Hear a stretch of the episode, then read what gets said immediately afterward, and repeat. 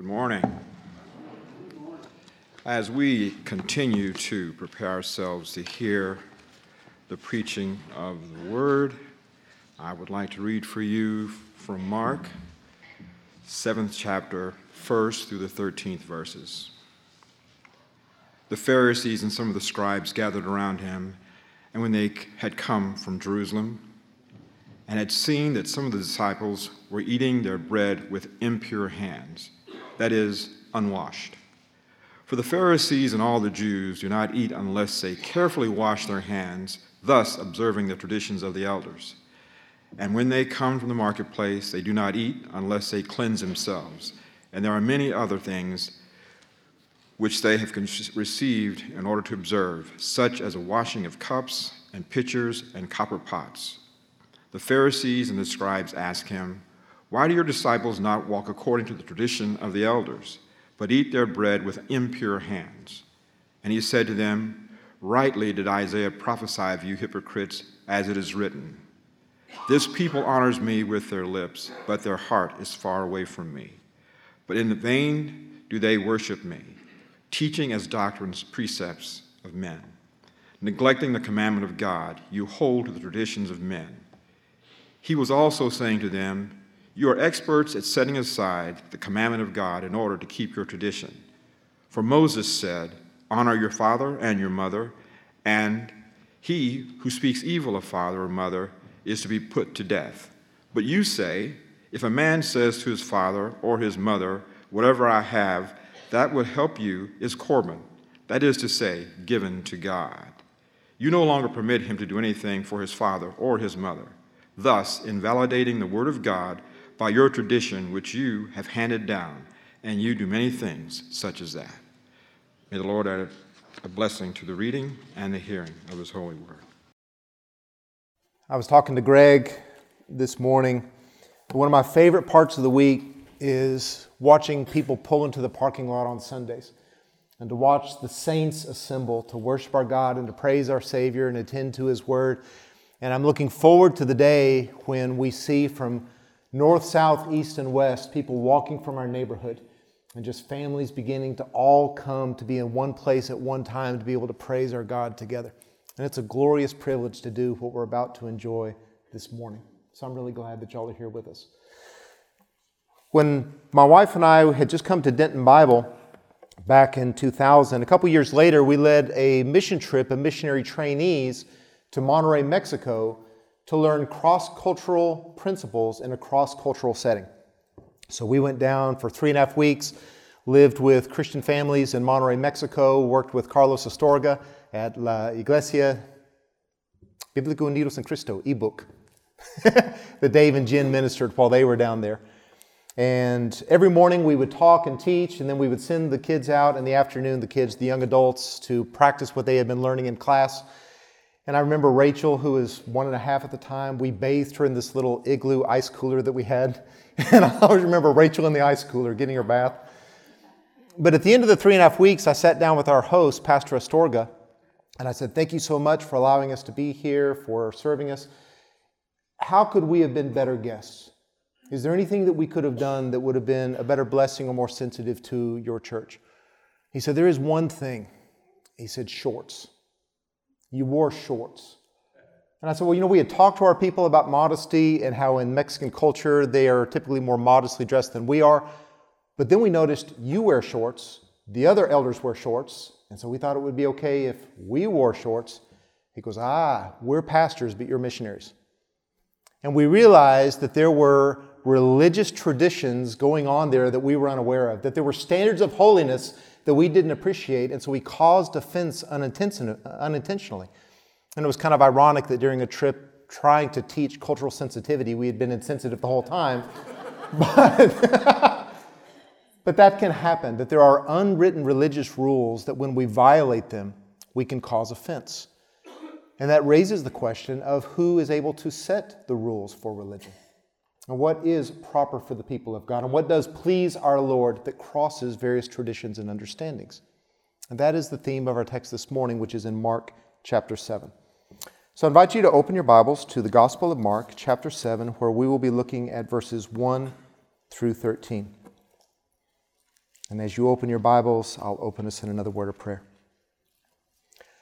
Father, we thank you for another day of life. We thank you that you have created us. We are here because you made us. We live because you breathed life into us. Uh, we have the hope of heaven, those of us who know Christ as our Savior, because you sent your Son to live and die and rise for us. We're able to breathe, to see, to enjoy fellowship, because these are good gifts from a good God. So we want to pause to give you thanks and to pray that your Spirit, who inspired this Bible, would now open our minds and hearts to understand and apply it, that we would leave better appreciating who you are, what you desire of us, that we would want to make it our ambition to please our Lord by conforming our life to Christ and sharing the good news of the gospel with those around us. So be with us these moments we have to share, we ask in your Son's name. Amen. Our text begins with the Pharisees and some of the scribes gathered around him when Jesus and his disciples, or I'm sorry, when they had come from Jerusalem. Now, the Pharisees were a group of Jews who were especially ter- careful to obey the law of God very meticulously. Jesus says that they would even tear off a tenth of their, their mint, their dill, their cumin. So if you were putting herbs into your food, you would tear off a tenth of it, set it aside for God, because they were meticulous in their adherence to the law of God. Uh, today, they would have been heavily recruited as IRS agents and OSHA inspectors. And they didn't just want the law obeyed, but they built what was called a fence around the law to make sure that no one violated it. And so, if the law said, do not work on the Sabbath, that raised the question what constitutes work? And so, they had this long tradition of dialogue on how much could you lift, what type of fire could be kept, what did food preparation look for, how far could you walk, because everything had to be done to keep someone from violating that. And there grew this long, large, extra biblical tradition of what righteousness ought to look like.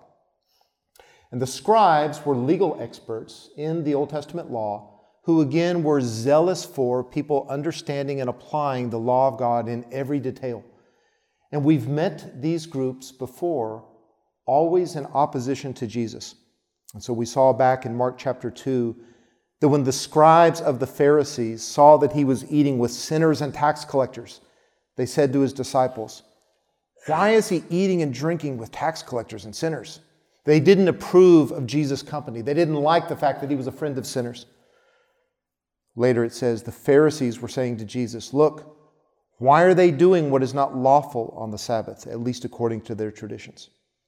Chapter 3 The Pharisees went out and immediately began conspiring with the Herodians against him as to how they might destroy him. And the scribes who came down from Jerusalem were saying, He's possessed by Beelzebul. He cast out demons by the ruler of the demons.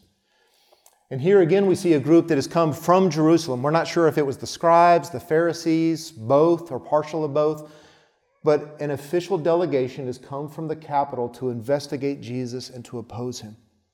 And we're going to see time and again the scribes and the Pharisees and other religious leaders challenging Jesus, confronting Jesus, plotting against Jesus until they help falsely uh, accuse Jesus and then stand there mocking at the foot of the cross when he hung there crucified because of their actions.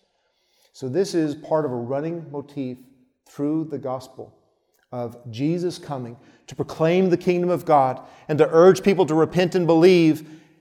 And rather than rallying around the good news that God's Messiah had come as promised, we see that the religious authorities are opposing him and plotting against him because they don't follow the rules that they prescribe, which means that, they, that he doesn't acknowledge their authority over the religious affairs in Israel. So that's what's going on. And now they gather around him, not to dialogue, not to discuss, not to listen and learn, but to challenge, confront, and oppose because they have another bone to pick with Jesus over the action of his disciples. Namely, that some of his disciples were eating their bread with impure hands, that is, that they were unwashed. Now, this isn't an issue of hygiene.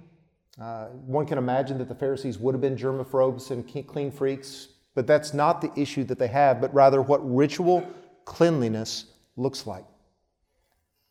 Mark's going to go on to describe to his Gentile audience what these Jewish customs would have involved by giving three examples of the kind of things that they would have done, beginning in verse 3. The Pharisees and all the Jews do not eat unless they carefully wash their hands, thus observing the traditions of the elders. And when they come from the marketplace, they do not eat unless they cleanse themselves. And there are many other things which they have received in order to observe, such as the washing of cups and pitchers and copper pots. And the Pharisees and the scribes asked Jesus, Why do your disciples not walk according to the tradition of the elders, but eat their bread with unclean hands? So we have three examples that before they eat, they would wash their hands thoroughly. Uh, the Greek phrase is to the fist. And we don't really know what this means. Some think that they would have put their hands in water up to the fist or the wrist, completely enclosing it. Others that they would have uh, put water in a fist and then poured it over the other hand. But at the end of the day, the important thing was that the hands had to be ritually washed before you partook of food. One step further is that if you went to the marketplace to buy the food, because you might have come in contact with Gentiles or unclean people, you had to take a complete bath. You had to immerse yourself to wash any of the filth of the world, any contact with the unclean from you before you prepared the food. And then the cups, the pitchers, and the, and the copper pots used to prepare and to serve and to use the food, they also had to be washed thoroughly. Three main things to observe here. One is that this is the disciples' actions, but Jesus is confronted because a rabbi was responsible for the actions of his disciples. When someone became a student of a rabbi, you were sitting under his teaching and you were observing his behavior because you were trying to emulate what he taught and did. And so, if the disciples were misbehaving, it was the responsibility of the rabbi to address it. So, if you've been a teacher on a field trip, or a coach on an athletic event, or a band director, or anything, and the kids are out of control, who do they go to? That's your responsibility because you should have kept those kids in line. So that's what's going on here. Secondly, that this is having to do, again, not with hygiene or sanitation, but rather with ritual cleanliness. One of the ways that God taught his people to be holy because he was holy was by instituting holiness laws in the Mosaic Law. And so you could not eat certain kinds of food, like pork and shellfish because he was teaching them to discriminate between the clean and the unclean.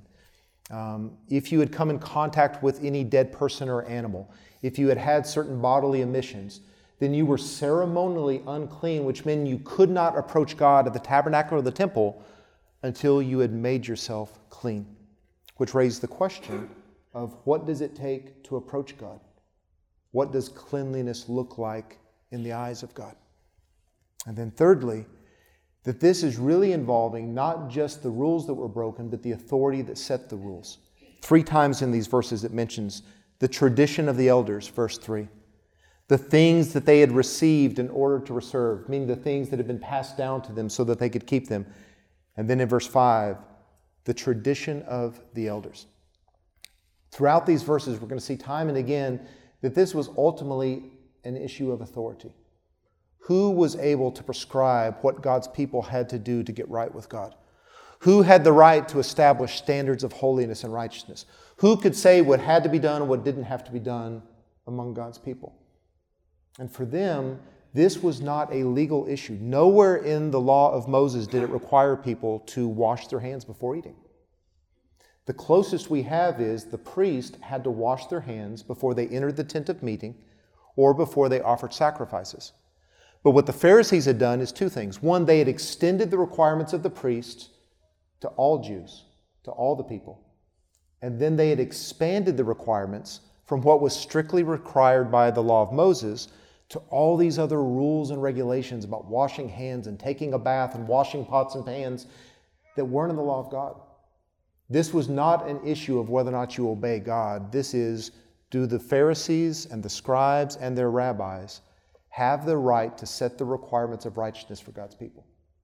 At the end of the day, it was an authority issue of what does it mean to obey God and who gets to determine this. And of course, this is still an issue in our church today. Uh, the Bible says that we are to be modest, but we have to decide what that looks like. Does that mean that women only wear dresses or skirts? Does that mean that shorts only come up to the knee? Uh, when the church that I was growing up in, we had to always wear jeans, even in the summer, even when we went to Six Flags. So we could always spot our church group at Six Flags because we were the only ones in 110 degrees wearing jeans and resenting every moment of it. But once you say modesty is prescribed, well, what does that look like? And we start establishing rules and regulations and expectations and standards that become traditions. And pretty soon we judge one another on you're holy whether or not you wore shorts to Six Flags. Or the Bible says to revere God. But what does that mean? Does that mean I have to kneel when we pray or stand when we read the Gospels? Does that mean the guys have to take their hats off and the girls put their hats on? The Bible says revere God. The different cultures and traditions decide what does that look like practically. And the problem is the traditions of men become authoritative in a way that God never intended. And that's going to be part of the issue that we're going on here. So, with that challenge, Jesus now responds to that challenge in verses 6 through 13. He said to them, Rightly did Isaiah prophesy of you hypocrites, as it is written. This people honors me with their lips, but their heart is far away from me. But in vain do they worship me, teaching as doctrines the precepts of men. Isaiah 29 13. Neglecting the commandment of God, you hold to the tradition of men. Now, Jesus doesn't explain the action of his disciples, he doesn't justify them. Instead, he immediately challenges them on the things that they're doing. And when he says that Isaiah prophesied of this, this doesn't mean that Isaiah was expecting that this particular group at this particular time were saying these particular words to Jesus, but rather that the things that Isaiah talked about in Isaiah 29, you're guilty of exactly those things. The people that he was denouncing there you're guilty of just those same things. It's a warning that's enduring. And this is important because now, as Jesus addresses them and confronts them, we're going to see seven warnings against religiosity, against external keeping of rules and regulations based on religious traditions that were an issue then as they're an issue today. Number one is the issue of hypocrisy. Jesus says, You hypocrites. This is the only time the word hypocrite occurs in the Gospel of Mark. And against these people that were very zealous in their righteousness and zealous to know the Word of God and to teach it and require it. And a hypocrite was a Greek theatrical term for someone who play acted, for someone who pretended to be someone they weren't. And of course, this now enters into religious language of those who put up a false front of those who pretend to be more righteous than they are. And we also have our ways of doing this. In Jesus' day, it says that they would lengthen their robes and their phylacteries, that they would be very public in their prayers, they would be very noisy in their giving, they would look very gaunt in their days of fasting because they were trying to draw attention to themselves. And of course, we do it today by uh, singing extra loud or bringing our extra full Bibles, or we were taught early that the kid with the gold stars in his Bible is better than the kid who didn't. And we also have our ways of representing ourselves as maybe more righteous than we are. Bumper stickers on our car. Uh, something that gives me joy every week is a Christian satire site called Babylon Bee. I laugh out loud every week with Babylon Bee. I highly recommend it.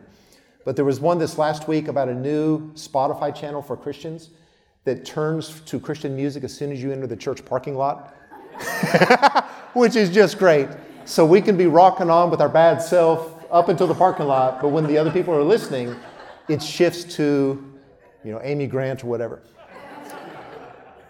And we do that. We represent ourselves more righteous than we are. Uh, I remember one time visiting a church in Austin that a friend went to, and this was a, a more uh, exuberant form of worship. And there was a lady in front of me who was smiling and dancing and turned around and she was going, and I love you, you, you, you.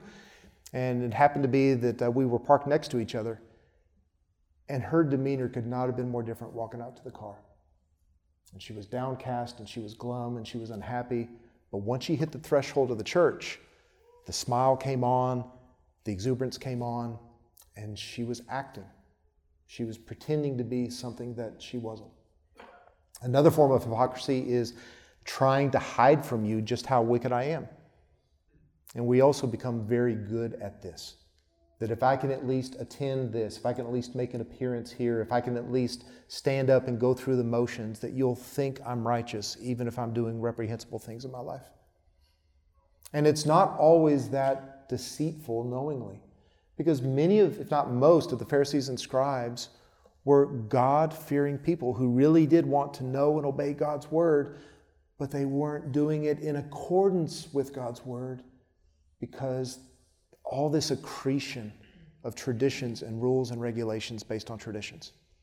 So the tragedy is they thought themselves righteous in the eyes of God because they washed their hands and washed their bodies and washed their pots and pans, when reality is that wasn't God's point at all.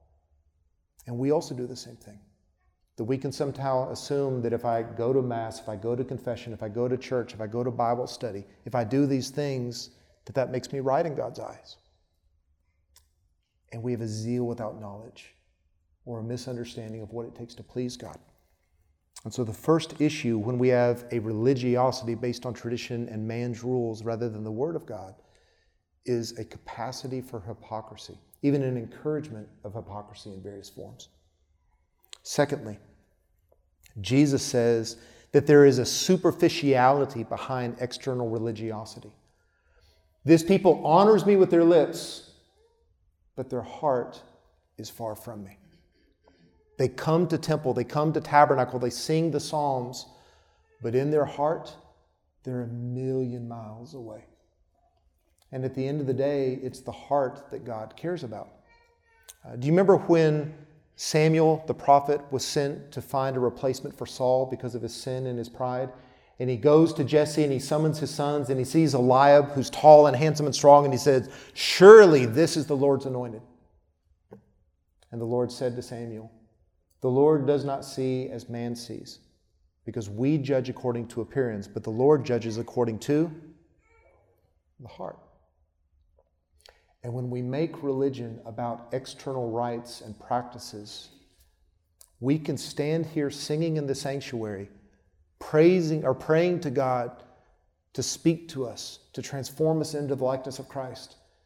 And our hearts can be a million miles away. Uh, Becca and Zach can testify that it's possible to lead in worship and your heart be somewhere else. Uh, I'll confess that it's possible to be preaching and your heart shift on you. To say something and people laugh and to say, well, that was pretty good or to all of a sudden enjoy the attention and the focus. And that's one of the reasons we try to keep our worship so simple here, is because this is where God is showcased. And we want God alone to receive the attention and the praise and the glory and the adoration. And if we are enjoying the music, but it isn't helping us enjoy God and express our adoration of Him, then it's ceased to become worship and it's become performance and entertainment. And if you're enjoying a speaker, but not really attending to the inspired words that are being spoken, then you can attend to God with your eyes and ears, but your heart be far away. And the reality is, one of the great dangers for us is we master the externals of the faith, and our hearts drift from God, move from God, and even as the text says, are far away from God. And that's not true religion. True religion is about the heart loving and praising and adoring God with all of our heart, mind, soul, and strength. But we fall guilty of this, don't we? A third danger that Christ points out is vanity. Not in the sense of uh, wanting you to be attracted to me, but in the sense of emptiness, of worthlessness. Or in the words of Christ, in vain do this people worship me. Now, that's kind of a sobering thought, isn't it? That we can come here, get up on a Sunday morning, even for an 8:30 service, drive in, come in, sing the words, and God find our worship worthless, empty, void of value. If I pray aloud so that you notice me, what does it profit me according to the Sermon on the Mount? Nothing. If I make a big point of dropping in my year's worth of quarters into the toolbox so that you hear how much I gave, how much does that profit me? Nothing. If I fast in a way that draws attention to myself, what does that profit me according to God? According to Jesus on the Sermon on the Mount? Nothing. And all of these things that were meant to be expressions of praise and worship can be worthless if my heart isn't in them. And worse than that, they can even be offensive to God. Listen to the words of Isaiah chapter 1 as this great prophet opened the book that led to what Jesus quotes. Hear the word of the Lord, you rulers of Sodom. Give ears to the instruction of our God, you people of Gomorrah. Now, he's not talking about literal Sodom and Gomorrah. They were destroyed all the way back in the book of Genesis. He's calling Jerusalem Sodom. He's calling the Israelite nation of Samaria Gomorrah because they had so far fallen and strayed from their God. Now, listen to the words of the Lord. What are your multiplied sacrifices to me? says the Lord. I have had enough of burnt offerings of ram and the fat of fat cattle. I take no pleasure in the blood of bulls, lambs, or goats. When you come to appear before me, who requires of you this trampling of my courts? Bring your worthless offerings no longer. Incense is an abomination to me. New moons and Sabbaths, the calling of assemblies. I can't endure iniquity in the solemn assembly. I hate your new moon festivals and your appointed feasts. They become a burden to me, and I'm weary of bearing them. So that when you spread out your hands in prayer, I will hide my eyes from you. Yes, even though you multiply prayers, I will not listen. Your hands are covered with blood. Now, who required those sacrifices? God did. Who required those prayers? God did. Who required those full moon festivals and Sabbaths? God did. But he says, I'm tired of it. I'm fed up with it. The hypocrisy of it, that you're going to go out and live that unrighteously, that your hearts are going to be distant from me, and you're going to trample my courts and profane these things that I had given so that you could worship me. I'd rather you not come. The prophets will say, Bar the doors, don't let them in, because this has become offensive to me. But then he goes on to say what he desired.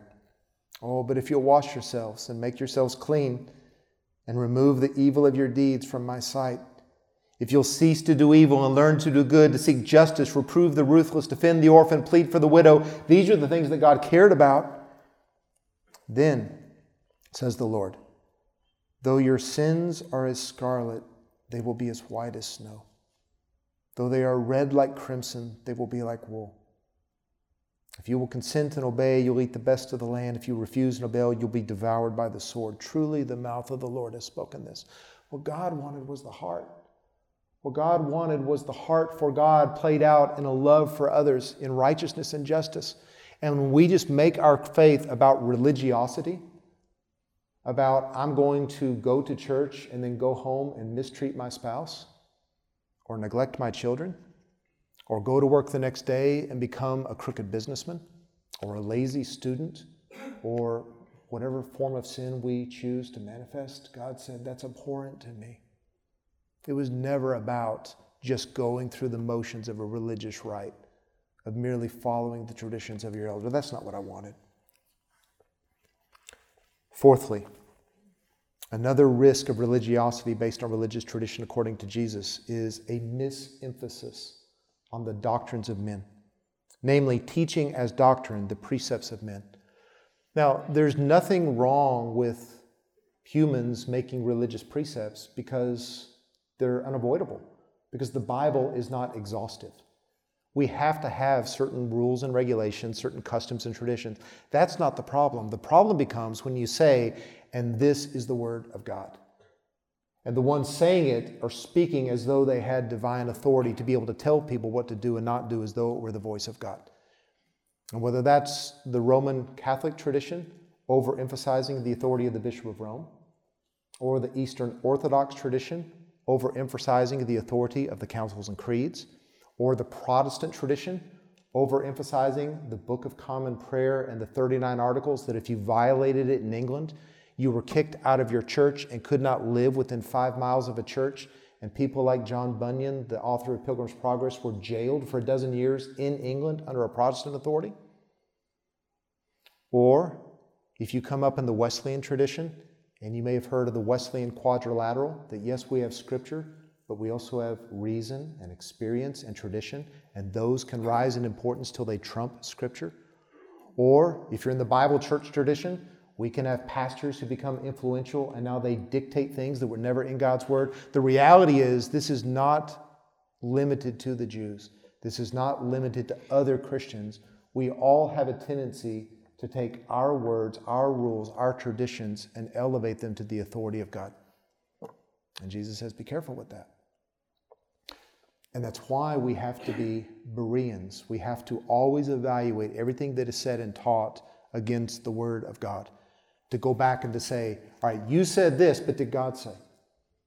And anything that y'all hear from this pulpit or in a back classroom or from anyone in this church, you should always be evaluating against the Word of God. And if anything is inconsistent or seems contrary or contradictory to what God has inspired, you need to come to us and question us and challenge us, and let's walk through that. And we have to always be going back to the Word of God to make sure did God say? Is that really what that text means? Because Fred can testify when you stand up here and says, Thus saith the Lord, you better make sure that the Lord actually said that. Uh, part of my prayer every Sunday when I'm down there before I come up is I'll say, uh, Lord, I'm called to preach today, but I'm unworthy and ill prepared for the task. But yet, for the sake of your glory and your people's good, would you please grant me unction so that I can teach your word accurately, clearly, and compellingly? But the first obligation of a teacher of the Bible is accuracy. And then it has to be clear so that it's not misunderstood. And it should be compelling, it should be engaging, it should motivate us, move our hearts so that it moves our actions. But at the end of the day, no man made rule or stricture can be held up to the same level of authority as the Word of God. And it is the responsibility of the people of God to always be going back and to say, Did God say that? And if He didn't, you don't have to obey it. But if God said it, we're compelled to abide by it. Another risk is neglect. When we overemphasize the importance of what humans say and do, we neglect what God has said and said that we should do. To put more emphasis on human rules and traditions is inevitably going to lead to a neglect and an underemphasis of what God has said to do. And so, if evangelicals get overly excited and involved in political action, that leads to a neglect of evangelism and discipleship making. At other times and places and traditions, when people said what Christianity is really about is social good works, we got to get out there and feed the hungry and clothe the homeless, and those are good things, but that's not primarily the obligation of the church. Our obligation is to preach the gospel and make disciples, who then go out and feed the hungry and clothe the, the, the naked and give shelter to the homeless. But it's possible to get distracted and to neglect the things that God has called us to. It's possible for churches to get busy with programs and all these delightful things that we can engage in and neglect the three things that are always to be the mission of the church of continually devoting ourselves to the Word of God and to prayer and to fellowship so that we can go out and serve God the way He's called us to. And so to overemphasize man's values and decisions and decrees is to underemphasize God's values and decisions and decrees. And so there's a misemphasis there. Jesus gives an example of this in verses 9 through 13. He was also saying to them, You were experts at setting aside the commandment of God in order to keep your tradition. And don't miss the sarcasm of here. What did the scribes and the Pharisees think that they were experts in? Teaching the Word of God and having people obey it. What does Jesus say their true expertise is in? Setting it aside and replacing it with tradition. And now he quotes not a rabbi, not tradition, but Moses. Moses said, Honor your father and mother, and he who speaks evil of father and mother is to be put to death. So, this is quoting the fifth of the Ten Commandments to honor your father and your mother. And that assumed that you would take care of father and mother financially as the need arose and as one was able. And to fail to do this was to speak evil of them, was to curse them. And that was a capital offense in Israel, except the Jewish religious authorities had found a loophole. They had created a way to presumably honor God, but yet keep people from giving to their father and mother. Namely, verse 11 If a man says to his father and mother, Whatever I have that would help you is korban, that is, given to God. So they said a person could designate a portion of their possessions as something that would go to God someday. So let's say I took a certain portion of my savings account and said, That money that I had in extra to give, I'm going to give that to God someday. Which means, sorry, Pops, I don't have any money for you now. It's God's. Which had the beauty of I get to look extra religious and righteous because I'm giving it to God, right? But I don't have to give it now. It's still in my possession now. I can promise to give it someday, and I can keep from using it to obey God's laws by taking care of my father and mother now. It's a beautiful scheme, except it offended God. and then the religious authorities no longer permitted him to do anything for his father or mother. So let's say that the person who said, This is Korban, and then he feels convicted and he wants to give this gift to God to his parents because they need it. The religious authorities would say, Uh uh uh, you made a vow. You promised. This is committed. This belongs to God. And they would not permit it to give them to them, even if they wanted to afterwards. And thus, invalidating the word of God by your tradition, which you have handed down. And you do many things like that. This is just a small sample of the ways that you not only misemphasized the Word of God, you not only neglected the commands of God, but you began to abuse the Word of God to your end. Notice the progression that Jesus talks about. In verse 8, he says, You neglected the commandment of God. In verse 9, he says, You pushed it aside. You didn't merely overlook it, you shoved it to the side. In verse 12, you don't permit others to obey the law. And in verse 13, what you were really doing was invalidating it. You were cutting it from the books. You were pretending as though that did not exist. And of course, we also do that, don't we? That we find ways to not only skirt obedience to the law, but to exploit it to our benefit.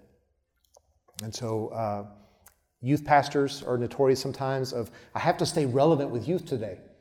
And that's why I saw this movie, listened to this music went into this activity.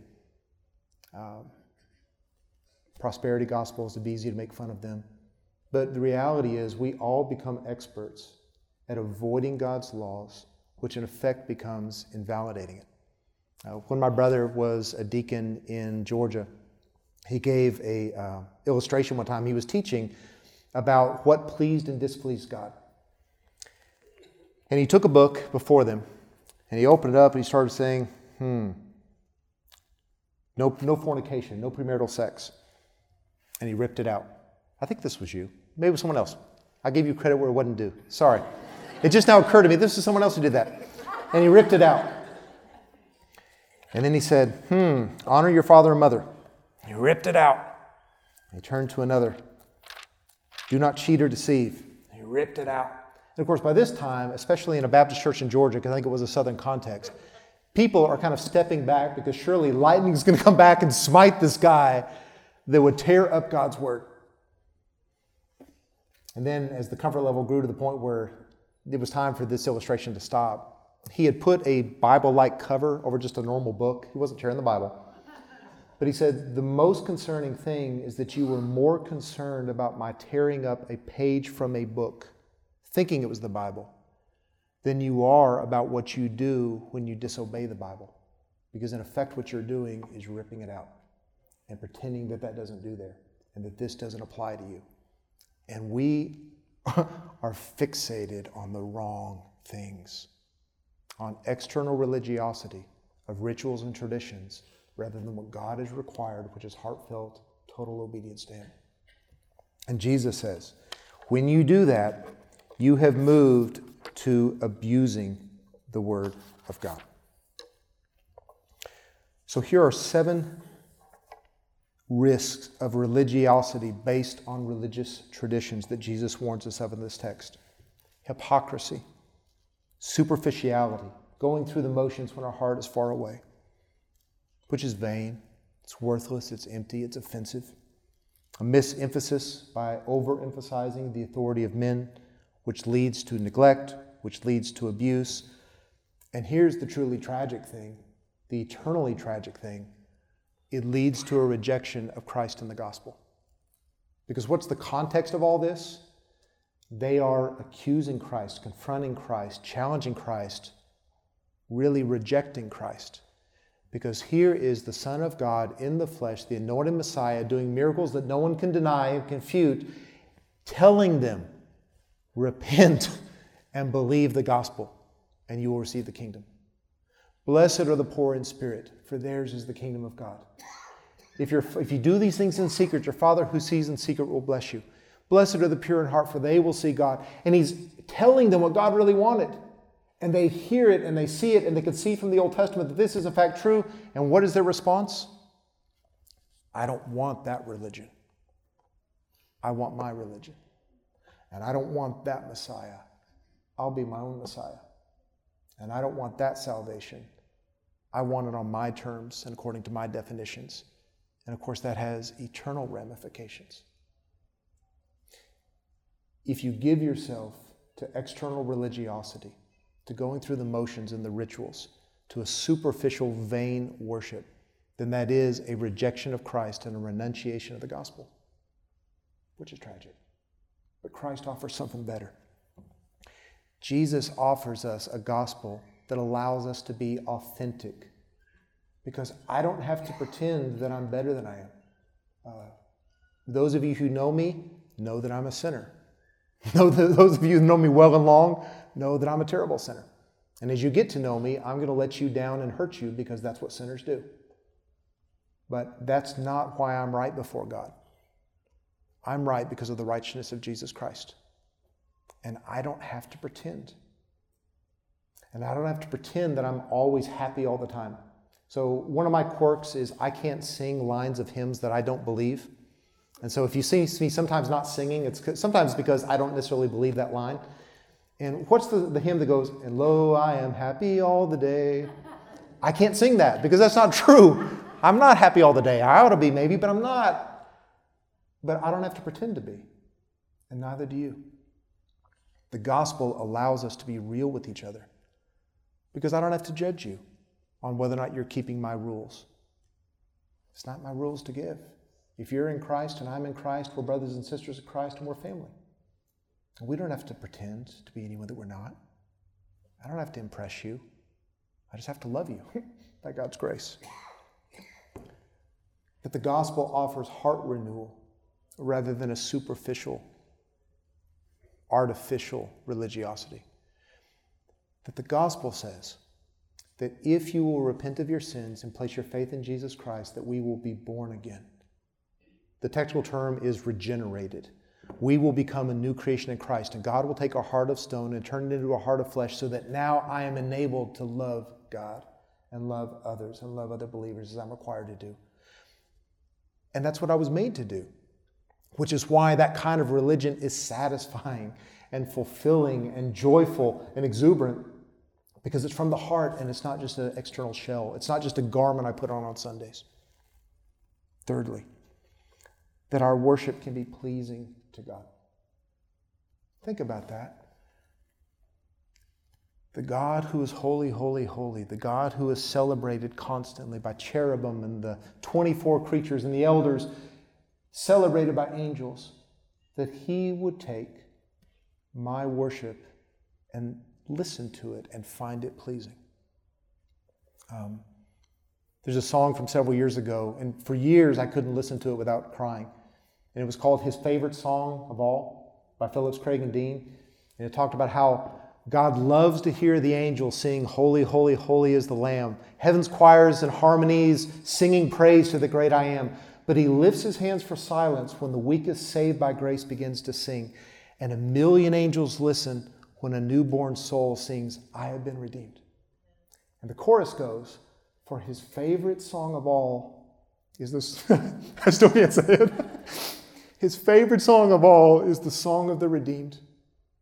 When one sinner, now made clean, lift his voice loud and strong. That's God's favorite song of all. Isn't that amazing? I mean, I couldn't make a church choir, but God's going to let me join the heavenly choir because that's the gospel, that's the God we serve. That I can appreciate tradition without misunderstanding or misemphasizing it. That we are part of this proud heritage of 2,000 years of Christian tradition that gives us things like the Apostles' Creed. And all of that is healthy and good. And because I have the gospel, I don't have to misunderstand it or overemphasize it. That tradition, it is said, is the living, let me try to get this right. Traditionalism is the dead faith of the living, but tradition is the living faith of the dead. Traditionalism, religiosity, a misemphasis, is the dead faith of the living. I'm just echoing what other people did before me. But tradition, in an organic sense, in a living sense, is the living faith that I've inherited from the deceased, from the saints who've gone before. And that's a glorious thing. It allows me to prioritize instead of neglect the Word of God. That I'm not just going to learn books of canon law. I'm not just going to learn a bunch of rules and regulations. That I don't just have to spend my morning having devotions and whatever religious stipulations my tradition belongs to, but I get to give the word its proper focus at the center of my life. And I get to open it every day as the way that God has for me to live. And that if I'll walk in this and obey this, that I'll enjoy the life that God intends for me. And rather than abusing God's word, trying to figure out how to get around it, I understand that my joy comes in my obedience. That it is never a harmful thing to obey God, but sin is always destructive. And now I get to turn to the Lord and to say, Lord, I want my life to conform to your word and to the model of your Son, because as I obey that and imitate him, I will experience the joy and the fulfillment and the satisfaction that you intend for me. And now I get to look forward to obeying as the best way to live rather than figuring out ways to skirt it or hide my sin. And the gospel allows me to embrace Christ rather than reject him and it allows me to embrace salvation by faith and enjoy a security. Because if your religiosity is based on externals, you can always forfeit. I can always make myself unclean. I forgot to wash that pot, or I didn't scour that plate enough, or I didn't get under the nails of my washer, or whatever it is, but not the gospel. That when we are placed in Christ, we can never be separated from Christ, which means we can never be separated from God. And the security and the assurance and the hope that that brings is incalculable. Why would I swap that for a man made religiosity that puts the onus on me to obey God and to keep whatever rules the current authorities tell me to do? That's not what we want. The great example of this is the father of our own tradition, Martin Luther. And if you know the story, Martin Luther grew up in Germany. His father was a copper miner he was educated and uh, he was getting his master's in school to become a lawyer. And on his way back to the university, he was caught in a lightning storm, and a lightning bolt struck near him so that he was thrown from his donkey. And he cried out in terror, Saint Anne, save me! I'll become a saint. I'll become a monk. And Saint Anne was the patron saint of miners who also specialized in sudden death and thunderstorms. So it was the right saint at the right time. He survived. But he said, now I got to become a monk, which he never really wanted to do, which his dad didn't want him to do, but he had made the vow. He had to follow through. And Luther was a assiduous monk. If the other monks fasted one day, he did three.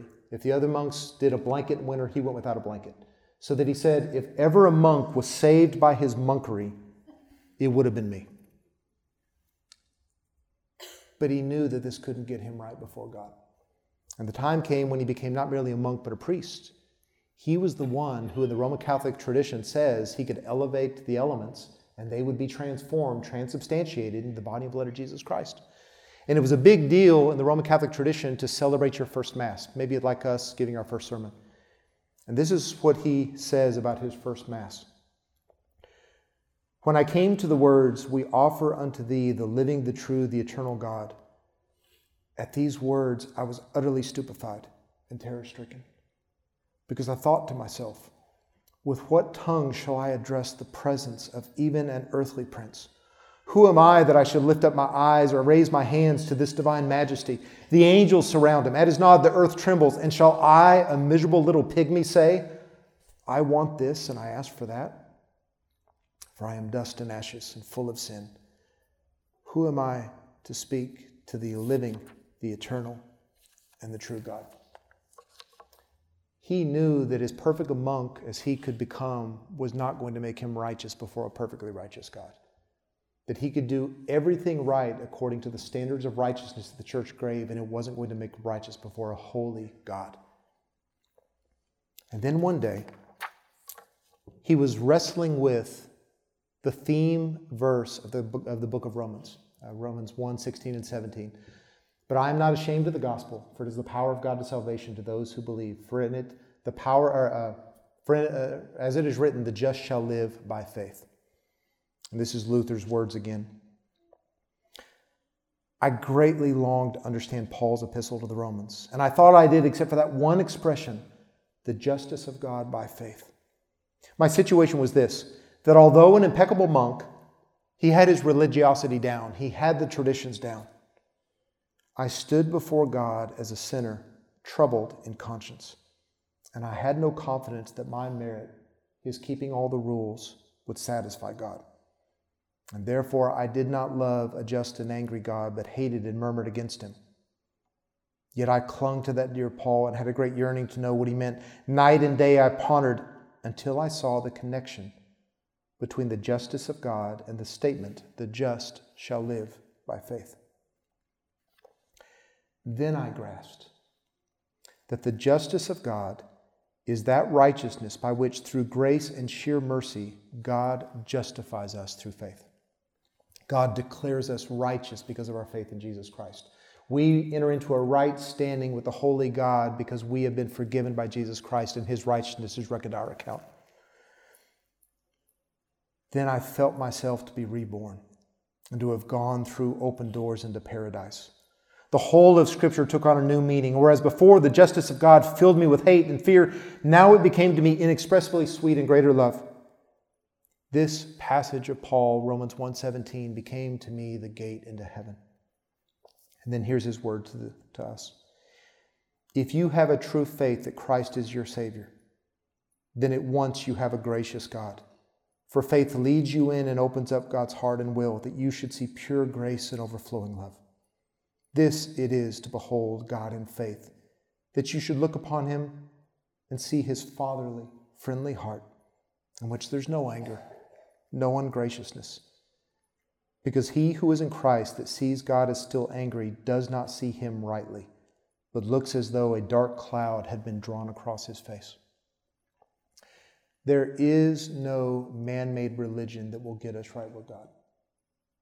There is no religious tradition. There is no religiosity. There is no keeping up these standards of righteousness that one we ever would keep or could keep, or that even if we did would satisfy the holy God. But God, in His great love and mercy, has made a way for us that He sent His Son to keep the law perfectly so that His righteousness could be treated as ours. And he died on the cross to pay the penalty for the sins that we committed so that we could be forgiven. And God, the just, could be satisfied to look on Jesus and pardon us. That's the gospel. That's Christianity. That's the religion we want, not any superficial religion that we have to do and keep. Would you pray with me? Father, we thank you for the good news of the gospel of Jesus Christ. And we confess that in various ways we are all guilty of hypocrisy and superficiality that produces vain worship and a misemphasis on human authority and a neglect of your word and an abuse of your commands, which in effect is a renunciation and a rejection of Christ and the gospel. So forgive us. But we do thank you that that is not what puts us in a right standing with you. That is not what Christianity is. That is not what true religion is. But rather, that sinners can be forgiven and adopted into the family of God if they will but repent of their sins and embrace Jesus as their Savior and be born again to become a new creation, to worship you rightly until that glorious day when we worship you directly, face to face. Grant us grace to walk in this, to share this, until the day that we enjoy this. And we'll ask this in Jesus' name. Amen.